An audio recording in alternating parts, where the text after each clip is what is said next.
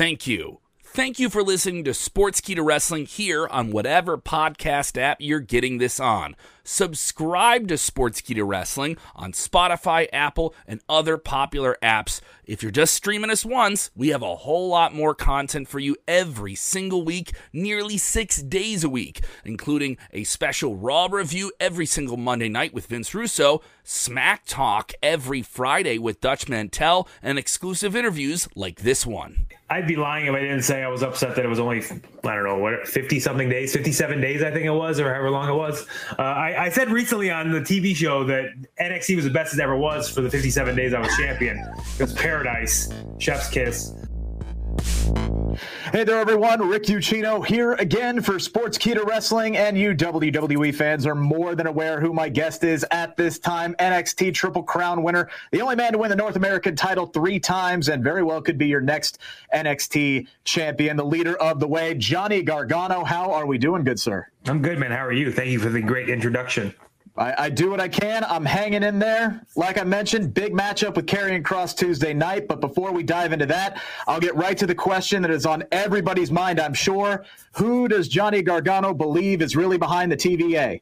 Oh, boy, that's tough, man. Oh, boy. There's so many good theories around, and obviously everyone wants it to be Kang, I think. Right. Wants, but that's the way the story's going it makes sense for it to be kind of a, a King Loki, I guess, if you want really the, the dynamic of like he didn't change and he just wanted to take control of everything, and then he has a fight. I, I, that does make sense for like the journey he's been going on to where he would face the different versions of himself that didn't meet Sylvie and like obviously never changed and didn't have this right. different feeling. Uh, so I, obviously, I would like it to be Kang as well. I think just, we're just impatient because we want to see him already. Uh, yeah. But I guess story wise, another version of Loki would make sense. I mean, it's there's there's too many giant Easter eggs pointing for it to be Kang for it to actually be Kang, right? Yeah. Like they would. It's never obvious, and nothing in this entire series has been obvious. But I'm I'm definitely looking forward to uh, to the finale coming out on Wednesday. I just wanted to get your gauge your, your no, thoughts on that. Anytime we can talk about this stuff, please. I can go all day.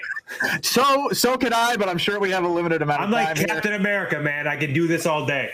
I was guys, did you did you have you seen uh, uh, Black Widow yet? I have not. So uh Candice was going out of town. So we made plans that we were going to go see Black Widow the Wednesday after TV, so I could actually you know eat popcorn and stuff because I don't have to ah. be half, I don't have to be half naked on television. Uh, so we're gonna we're gonna go this Wednesday. So we're gonna have a full jam packed day. Uh, we'll obviously have the Loki finale in the morning, and then Black Widow at a theater. We're actually going back to the movie theater for the first time in forever. So it's an exciting day, and hopefully I'll have the NXT Championship with me to make it even better. Yes. All right. Well, let's. I, I really liked Black Widow, by the way, and there are some people out there who are giving it some some negative reviews, but those people just hate life. Uh, as per the usual.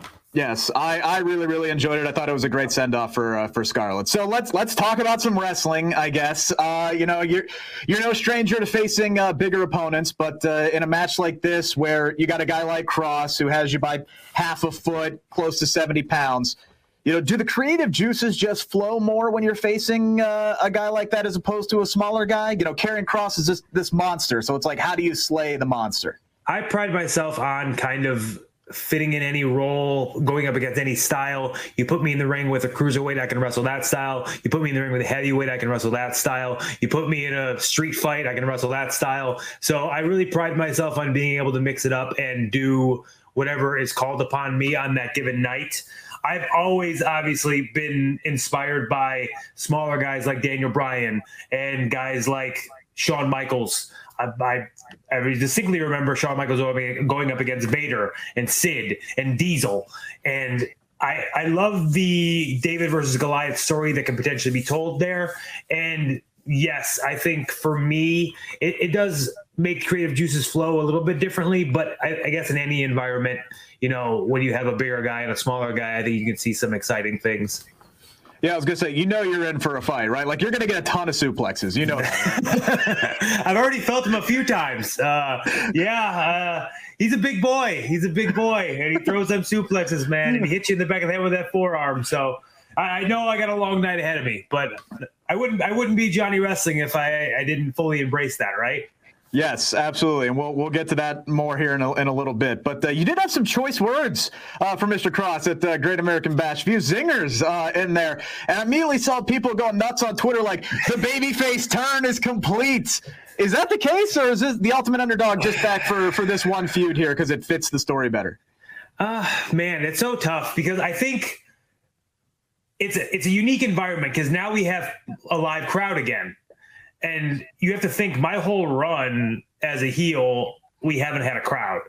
Like immediately when I turned, like everything went down, and I've been a, a heel for basically a, a year and a half now, but we haven't had fans. So now the fans are back, and obviously, and I'm very lucky that people seem to enjoy my work and people yeah. seem to enjoy me.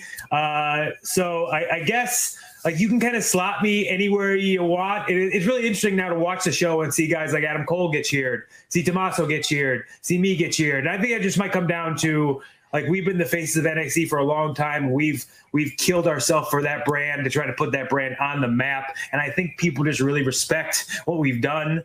And uh, like I said, I I appreciate that. And it does make sense, obviously, for me go, going against Karrion Kross, who is the big bad. He is the the big boss at the end of the video game. Uh, he's yeah. unbeatable. He's unstoppable for me to kind of go into that underdog Johnny Wrestling role. So it does make sense. And I think story wise, it, it does fit the bill this time.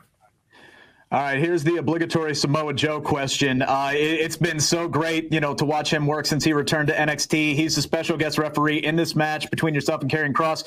What's it been like having Joe back on Tuesday nights and, and getting to work with him directly? Obviously, it's great, man. You to have a mind like Samoa Joe, to have a guy like Samoa Joe who is an absolute legend. Uh, like, you can't replace what he knows and you can't replace his insight. And obviously, as a character, I think he's been he's been so fun to have on the show. Yes. And I, I, I pitched that after you know he saved me from getting run over by a, a motor vehicle. Uh, that obviously there's a buddy cop movie in the future. I think being Samoa Joe buddy cop movie, I think it writes itself. So I'm gonna keep pitching. I know we got a movie studio, so I'll see what I can do. I, mean, I was gonna say, like, you got to get. Uh, we, we we've seen the, the great skits that you guys have, have come up with. You got your mind has got to be racing. You got to constantly be pitching stuff like that, don't you? All the time. they're, probably, they're, probably sick of me by now, but it's fun. And again, this is horrifying to say because you brought up like the babyface Johnny Wrestling, and you know, like he's back. But like a lot of what you see on television now, the zingers and and the, the skits and the segments that's real life me, which is horrifying to say, really, when you think about it.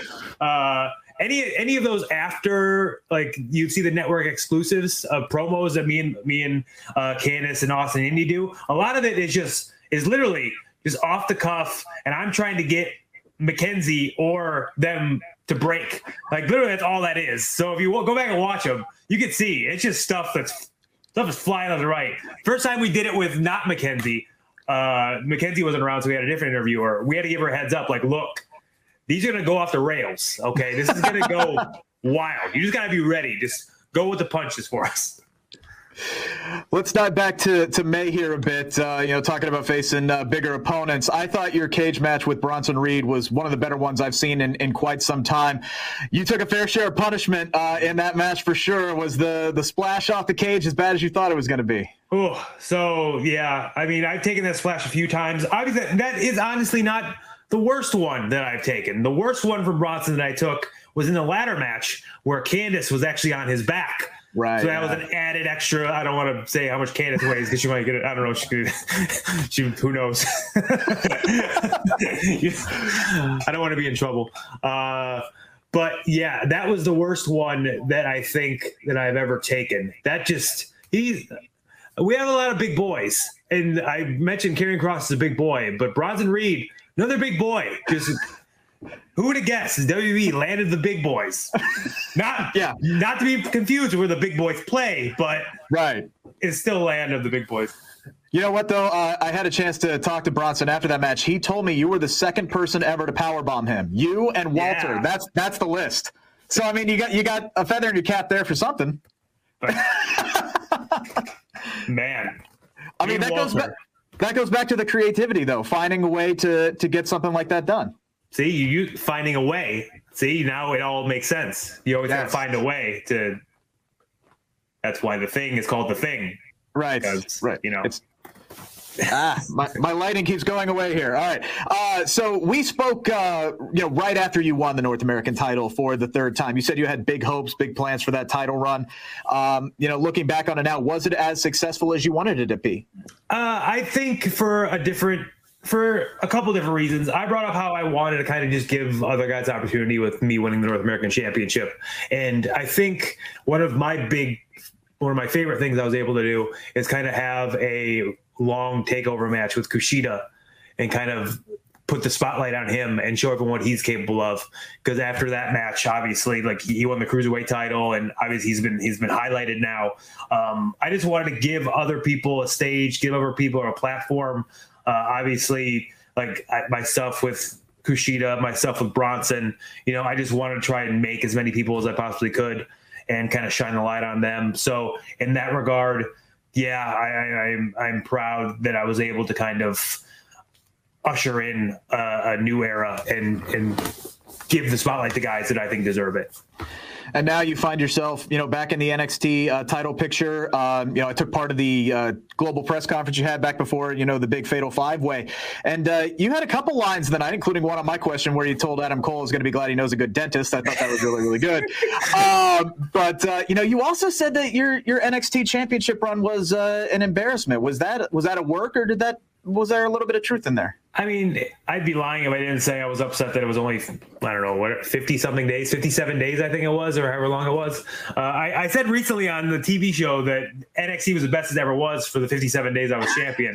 It was paradise, chef's kiss. Uh, but, you know, like we went on such a long emotional journey, and I, I get it. Like, especially for me, I guess, I just feel like I have another run in me. I feel like, kind of the same regard as the North American Championship, where I just want the ball. But that just might just be me and my competitive nature, where I always want the ball. I always want to want to be the guy to run as fast as I can to the end zone and score the touchdown for you. Uh, I think if you get into wrestling, you get in this business, you you want that. That's what you go for always. Um, but I guess it makes sense given the Johnny Wrestling story and Johnny Wrestling arc that he he fought so hard to get the title. He finally got the title, and then obviously Adam Cole took it from him. So story wise, it makes tons of sense. But personally, me being the the guy that I am, I want the ball, man, and I want to be able to have the run that I would like to have one day.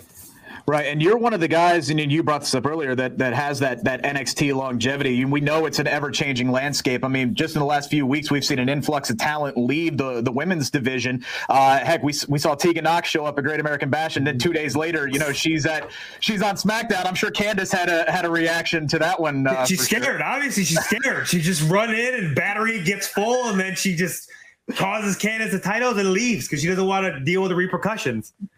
I mean, but I mean, is that something that you guys have kind of just grown accustomed to? The fact that the landscape can change it at any second, and that heck, who knows? The way could be split up tomorrow for all you know. Yeah, I know. Cry.